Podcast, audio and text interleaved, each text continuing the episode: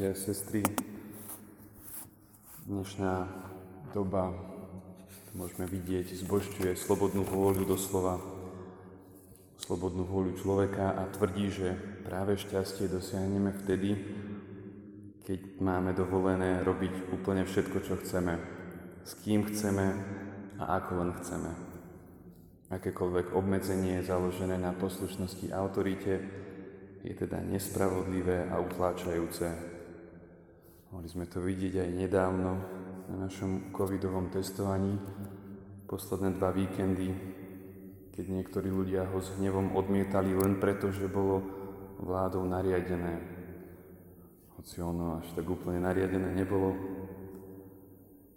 Pri takomto slobodnom nastavení človeka nie je žiadna vyššia autorita, než moje vlastné chuťky, Osobné práva a slobody nesmie obmedzovať žiadna povinnosť. Svojhlavosť sa vyzdvihuje nad učenosť a na akúkoľvek autoritu alebo tradíciu či príjmanie práv v mene viery sa hľadí podozrivo. S nechuťou môžeme pozerať na prefíkaný ťah propotratovej lobby, ktorá si všetko toto dobre uvedomuje a za svoj slogán si zvolila to známe pro-choice, teda pre voľbu a ňou sa ponúka našej neochote byť k čomukoľvek nútený.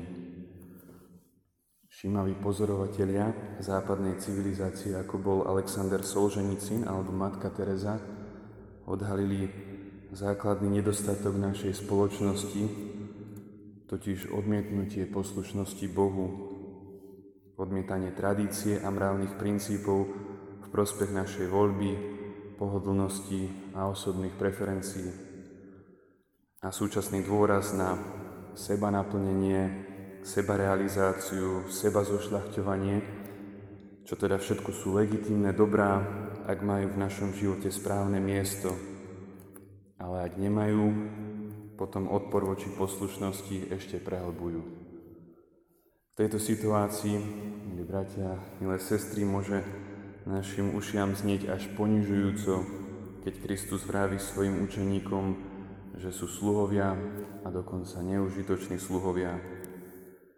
Môže sa nám zdať nespravodlivé počuť, že robíme len to, čo sme povinní urobiť. Nám, ktorí sme opustili všetko a denne sa snažíme všetko opúšťať, aby sme ho nasledovali a pracovali v jeho vinici ako to pán Ježiš myslel. On sám totiž, hoci mal medzi svojimi učeníkmi postavenie pána a učiteľa, neprišiel, ako sám vravel, aby sa mu slúžilo, ale aby slúžil, aby plnil, aby poslúchal Otcovú vôľu. A v skutočnosti neodmietal zmysel učeníkov pre aristokraciu, ale učil ich, že prvenstvo sa má vyznačovať vznešenosťou pokory, keď sa najväčší stáva posledným. Ale kto sa bude chcieť stať medzi vami veľkým, hovoril, bude vašim služobníkom. A kto bude chcieť byť medzi vami prvý, budem sluhom všetkých. Preto je poslušnosť, milí bratia, ešte viac ako čistota, tým, čím je katolická viera najviac kontrakultúrna, teda tým, čím ide najviac proti väčšinovému zmýšľaniu. Kristovi učeníci sú dôkazom hlbšej a paradoxnej pravdy, že v poslušnosti Bohu môžeme nájsť pravú slobodu. Prví kresťanskí mučeníci v Ríme tým fascinovali tisíce divákov Kolosea. Tí čakali, že uvidia prestrašených a úbohých otrokov vedených na smrť a namiesto toho videli odvážnych a radostných mužov a ženy, slobodnejších, ako boli ich prenasledovatelia.